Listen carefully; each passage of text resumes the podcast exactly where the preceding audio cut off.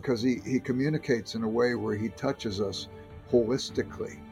He doesn't just appeal to the mind, he's also appealing to the heart. And Lewis, writing about that, says, and the first problem of life is how do you bring together the head and the heart? If we understand anything about the fall, the fall estranges us, not just from God, but also the fall estranges me from myself. I have a division between head and heart. How do I get these things back together? And, and I think Lewis thinks story is really important in that process. Um, story can help me even begin to see with the eye of the imagination what I've missed with my propositional understanding of things. Uh, may, maybe if I want to say is theology poetry, maybe the poetry begins to develop when my life starts to become more storied.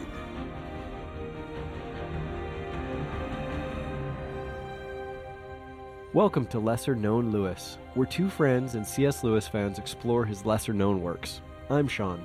And I'm Jordan. Join us for season three on metaphor and myth, where Lewis's writings on language, imagination, and storytelling will help us come to see, know, and taste reality more deeply.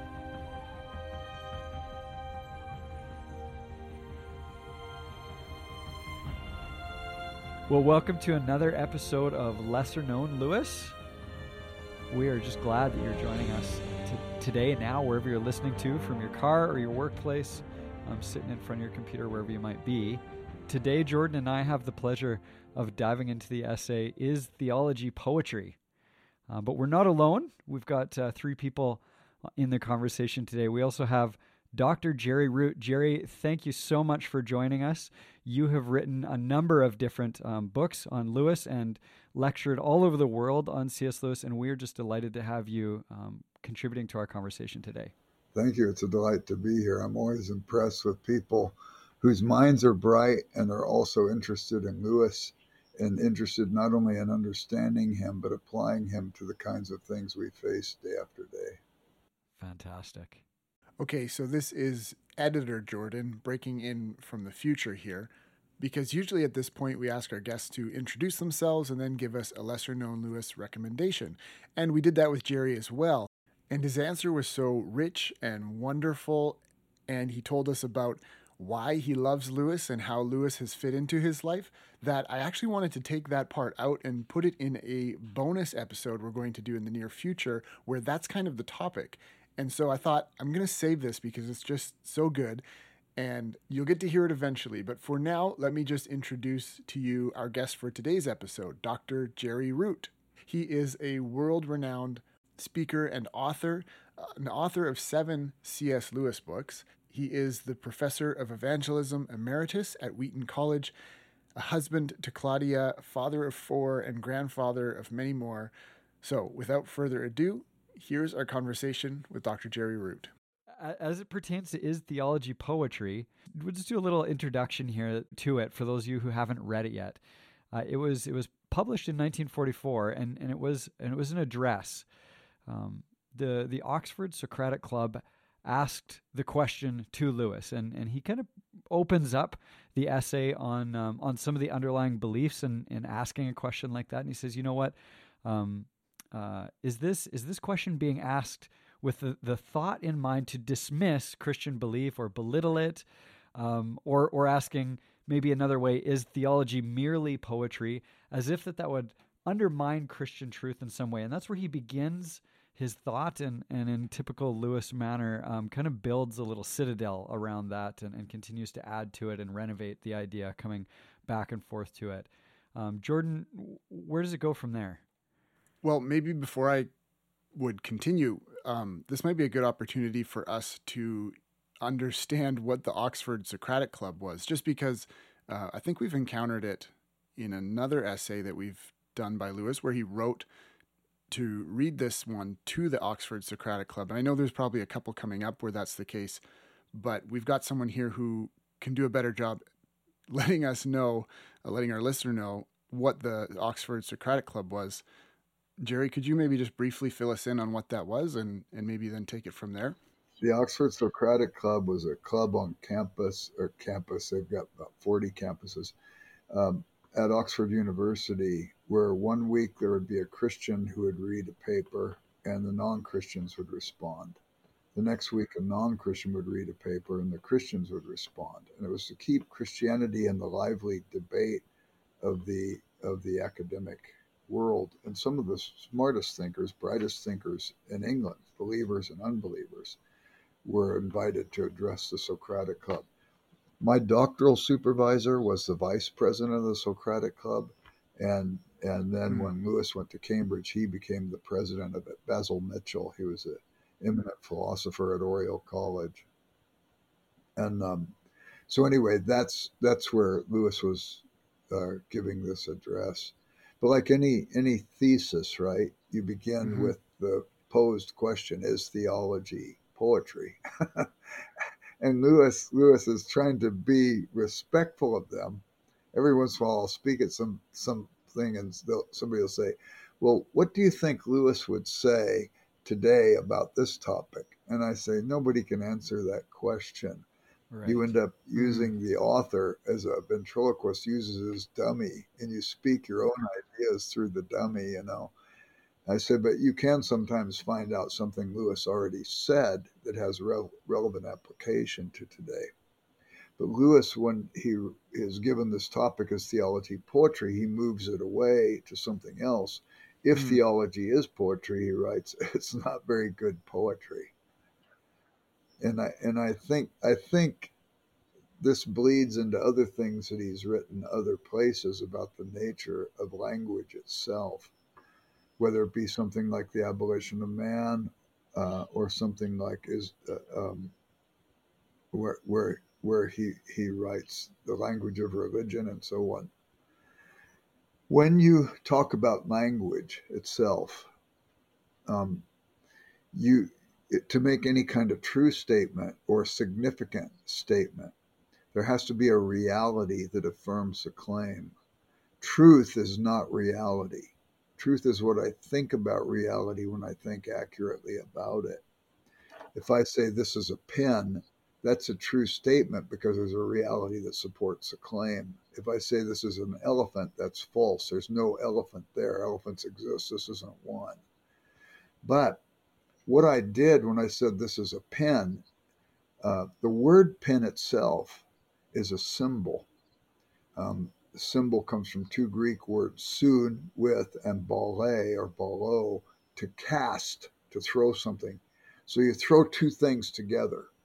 And, and I take the word pen, which is just a symbol, to represent this, which is an object, and consequently, I could talk about one of these whether I have it present or not. Now, if I say the word pen, you may think of a ballpoint pen, a fountain pen, a quill pen, or something like that, but still you have in your mind a writing instrument. If I deny reality, then I lose the capacity to have any meaning for the symbols. And once I have a community community where we can communicate. The thing that brings us together is a common language. And all of a sudden, the use of words becomes arbitrary, and the realities that support those words become unimportant. You have anarchy of thought, and you have the destruction of a society. Lewis writes about that in the Abolition of Man. He develops it also in his in his uh, talk about poetry, but a work of fiction, uh, that hideous strength. And in the language of religion, when he talks about uh, the language of religion, he's talking about poetic language there, and it clarifies some of our understanding of his theology, poetry.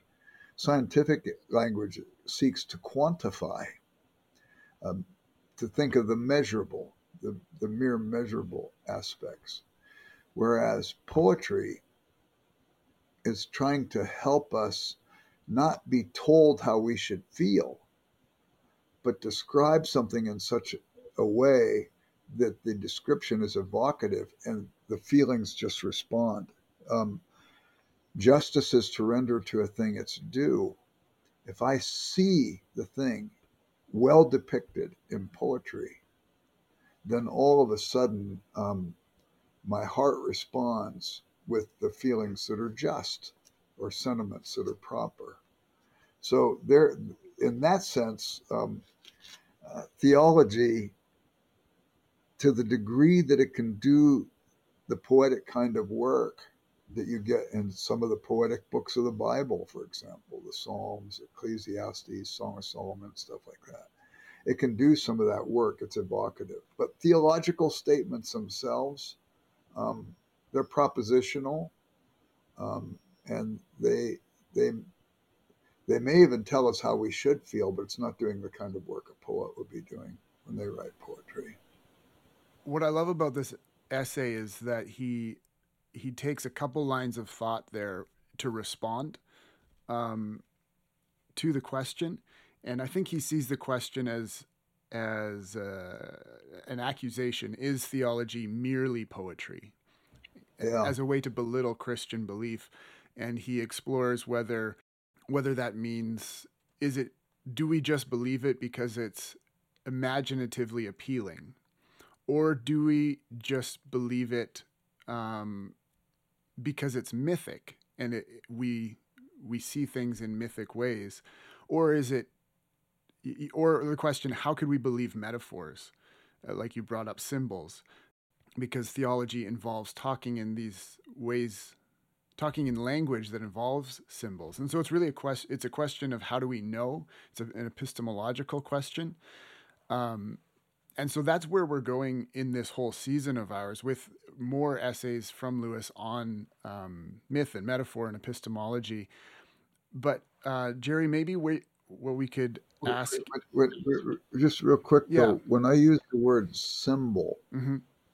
I, I wasn't using it as a synonym for metaphor. Oh, okay. I was using it as a as a depiction of what a word does. Mm a word is a symbol. Mm-hmm. The word is not the thing itself. The word pen is not the pen. Right. Yeah. The, there's a there, matter of fact, I got to show you this. You guys know this already. The Magritte yeah. painting. This is not a pipe.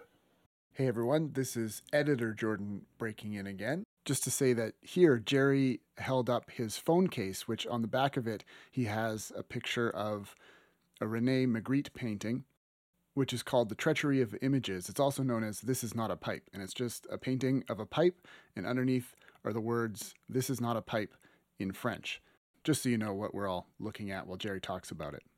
I'll put a link to it in the show notes. This is not a pipe. What does he mean by that? It's a it's a picture of a pipe. And that's different than the pipe itself. Mm-hmm. It is a painting of a pipe, not a pipe. And so, consequently, then this, the precision of the symbol to represent whatever it's representing is important. That's itself mm. not a metaphor. A metaphor is when there's a, a comparison where the comparison is implicit. You know, um, if I if one day when we were eating dinner at our house when our kids were young, there was a car that went by the house really fast, and I said, "Wow, that car just flew by." my son said, Dad, flew by, flew by, the car flew by. Yeah. And I said, Jeremy, that's a metaphor. That's mm-hmm. when you have a comparison. The car doesn't fly, but have you ever seen a car, I mean, a bird fly slow? And he said, No. And I said, So therefore, when I say the car flew by, I was giving a, a depiction that the car was going fast. So, so that's the use of the metaphor. Um, as as as distinct from other other forms of speech. So I don't know. I, I just feel like I should make that clarification. Yeah, no, that's helpful. I think I had just just seen them as the same thing.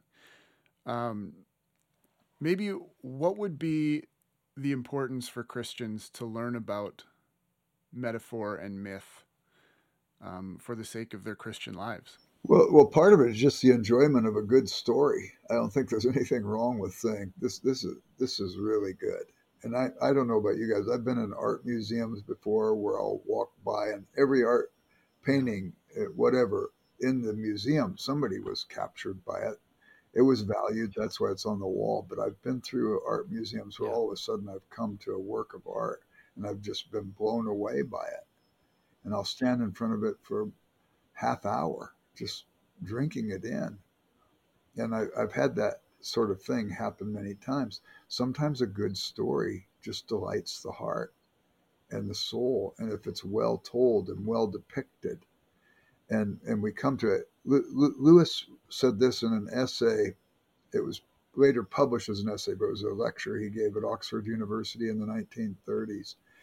He said to the students in the in the English faculty, "We have fulfilled our whole duty to you if we can help you see some given track of reality.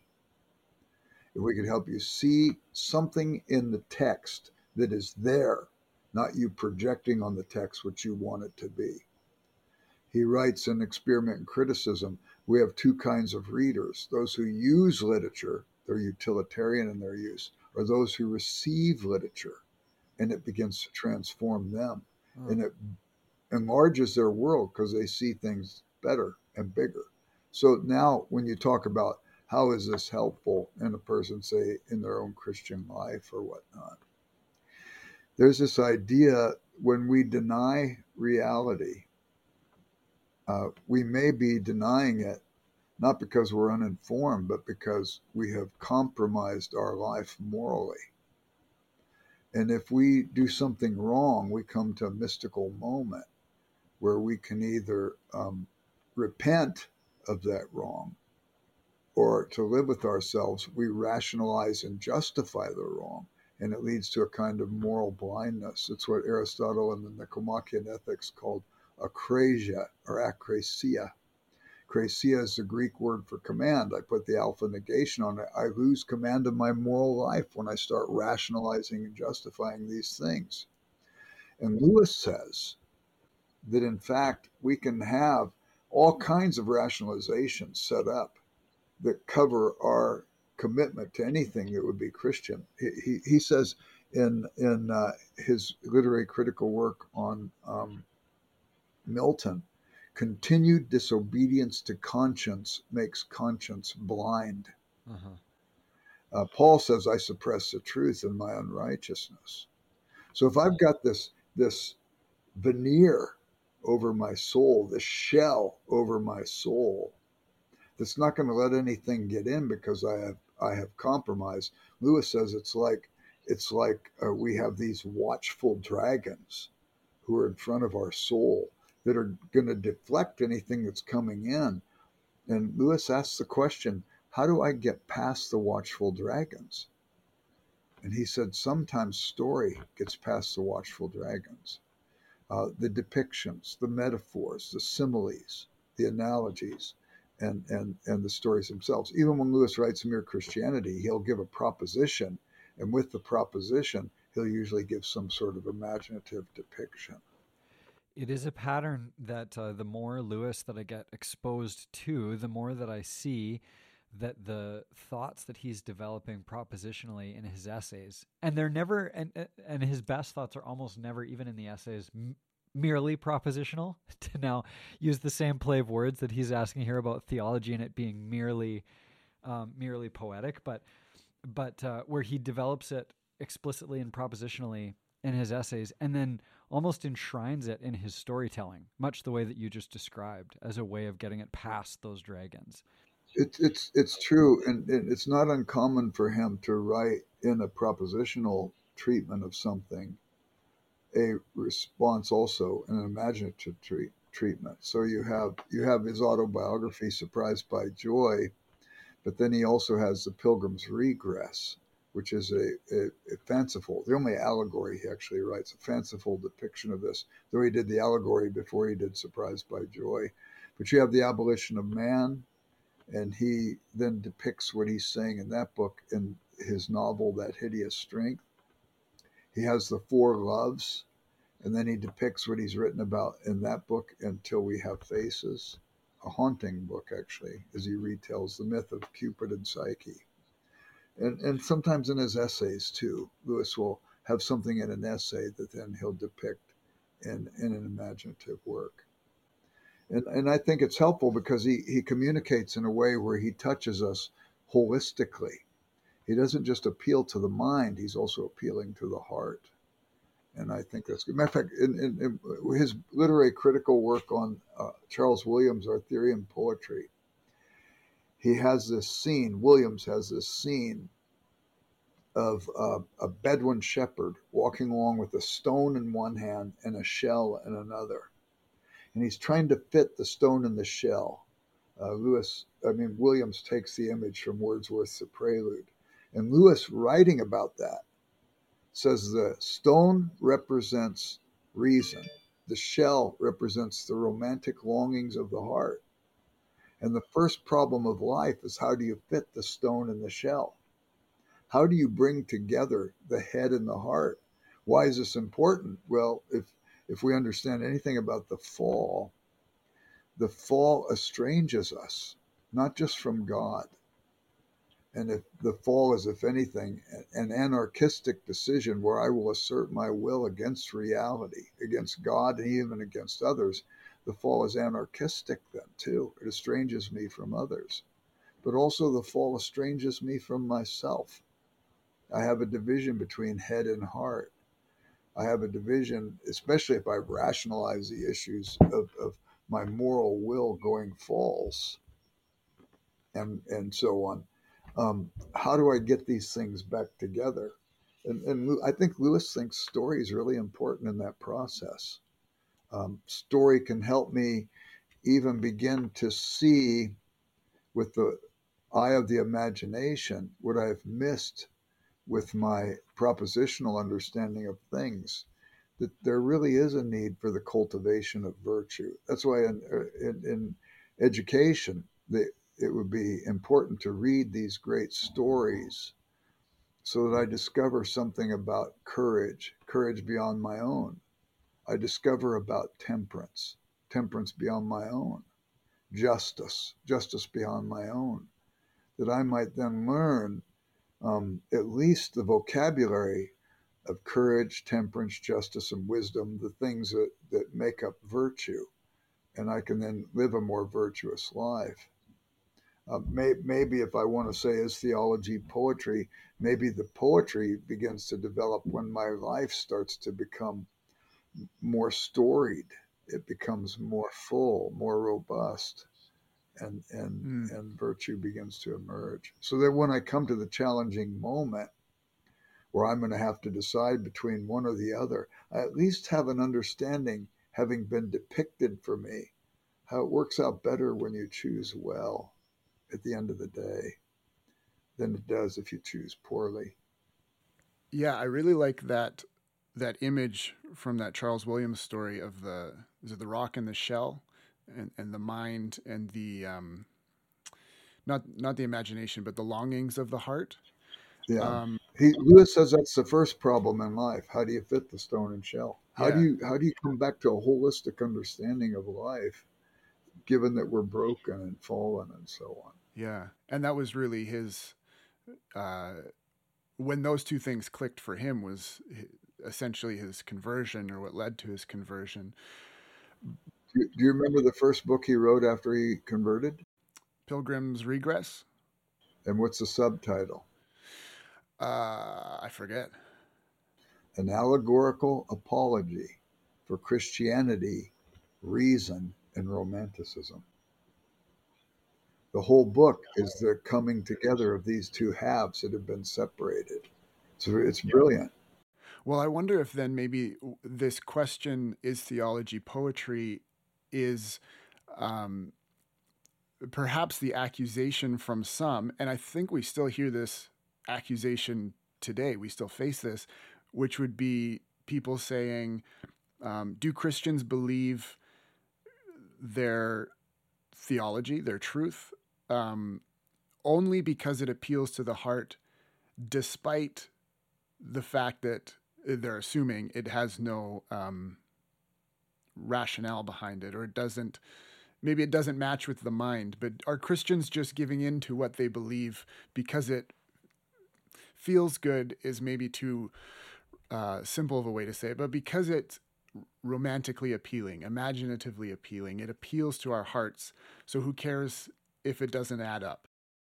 Does that is that maybe what the question is, or if I can even add to that, I'd say the way that I see that same question dressed up in slightly different clothes is to suggest that faith emerges as a psychological crutch to fulfill a felt need in a person, and that is all that it is. Um, so, like you said, yeah, is it is it just that it appeal? This is the question. Um, part of what Lewis explores in this essay is: Does this only appeal to us for aesthetic qualities, or its or its therapeutic qualities, as maybe we could say it in the 21st century? And how do we go beyond that? Well, I think that those people who think faith is merely a crutch have undersold what faith is. I think it's more like an iron lung. I can live without a crutch. I can't live without an iron lung. And and so the issue is, especially as I think about matters of faith, if I am honest in my assessment of my condition, I'm going to recognize that I am also incapable of fixing what's broken in me. And I'm going to need something beyond. I, I, I give you an example. I, I spoke at an evensong service at Hertford College in Oxford. And after the service, I was invited to take high table with the faculty high table at Oxford something else. You know, if, if you saw the Harry Potter movies, that's at Christ Church, the most spectacular of all the halls. But you have these long tables that run the length of the hall, and then those are where the, that's where the students sit. Elevated about three tables is the high table where the faculty sit. Massive paintings of famous graduates and benefactors. Hertford has John Donne as one of its graduates, the poet, and also uh, William Tyndale, the Bible translator. And these paintings are looking down at you, I think, to make sure you use the right knife, fork, and spoon, you know. And, and everybody comes dressed in their academic ground, uh, gowns. The meal begins with a Latin prayer. The wine pours freely, and you can cut the pretense with a knife. It's so, it's not so bad if you don't take yourself too seriously, but a lot of people are tempted to take themselves too seriously. The chaplain introduces me as having spoken at the evensong service, Latin prayer. I sit down. Woman sitting across from me who taught history there said, "So Jerry, why are you a Christian?" She yells it out, so everybody has to pay attention to this conversation. Why are you a Christian? And I realized I could have entered into some philosophical or apologetic debate and discussion but if I did that, I'd have probably ended up with indigestion at the end of the meal rather than making any progress in answering her question. And I looked at her and I gave her the honest answer. I said, I'm a Christian because I'm aware of untold numbers of deficiencies in my life. I believe in the high ideal of love, but I've had sharp words with people I say I love most in the world. I believe in justice but I know there have been times I've been unfair in my treatment, even of the well meaning of somebody I've been engaged with. I am a Christian because I'm aware that I needed to know I was loved unconditionally and I could be forgiven. And I didn't have the power to set right what was broken in me. And she said, Well, I could appreciate that, but that's just not my issue. And I said, I think I understand what you're saying. I didn't become a Christian until my first year of university, and I certainly didn't become perfect overnight. That took two or three weeks before that happened. And the whole faculty busted up in roaring laughter. And I said, Your laughter just betrayed you. She said, What do you mean? Yeah. I said, Well, you and I just met, so you couldn't know the specifics of my story that made that last sentence nonsense but you laughed at the nonsensical nature of it. So either your read of history or your read of your own heart has shown you nobody has it together. She looked at me and she said, You got me. I said, I'm not trying to get anybody, but let me ask you some questions. How do you get by yourself knowing what you know about your shortcomings? She said, Well, I have faith in humanity. I said, Well, let me ask you some questions about that. Have you ever been wounded by another human being before? She said, Of course. I said, And have you ever wounded another human being before? She said, I suppose so. And I uh, and and and I said to her, How does this faith in humanity work when we live in a culture where we've wounded others and we've been wounded by others? And just then the man sitting next to her says, How does Christianity work? And this is where we move from mere crutch to iron lung. We started discussion about grace and the nature of grace and the forgiveness of God and the love of God and the mercy of God.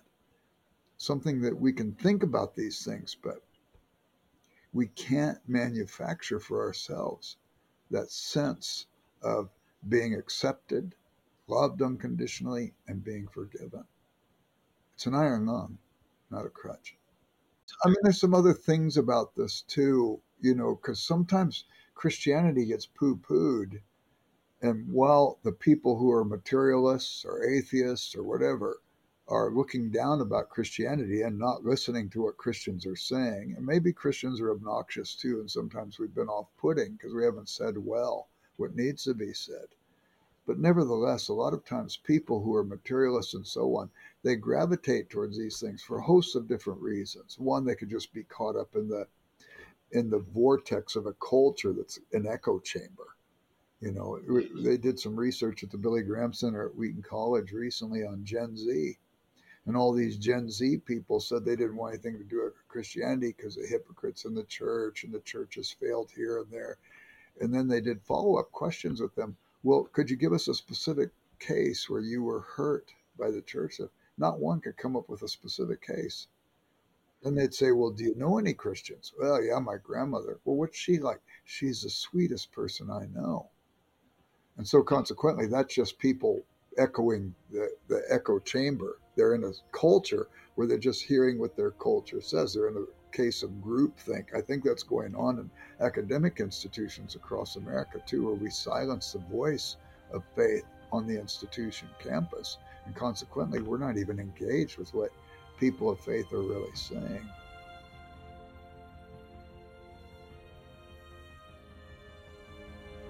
Well, friends, next week we'll be back with the second part of this episode on Is Theology Poetry? In the meantime, if you want to find out more about Jerry or find his books, I'll put links in the show notes, of course.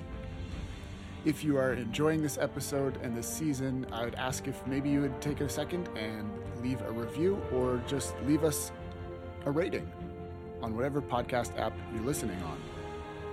And if you would like to support us on Patreon, you can find us there. Speaking of which, thanks to our two newest members to Patreon, Daniel and Jared. Thanks for signing up, guys. And thanks to David, our top tier supporter, for helping us make these lesser known works of Lewis more well known. We'll be with you again next week.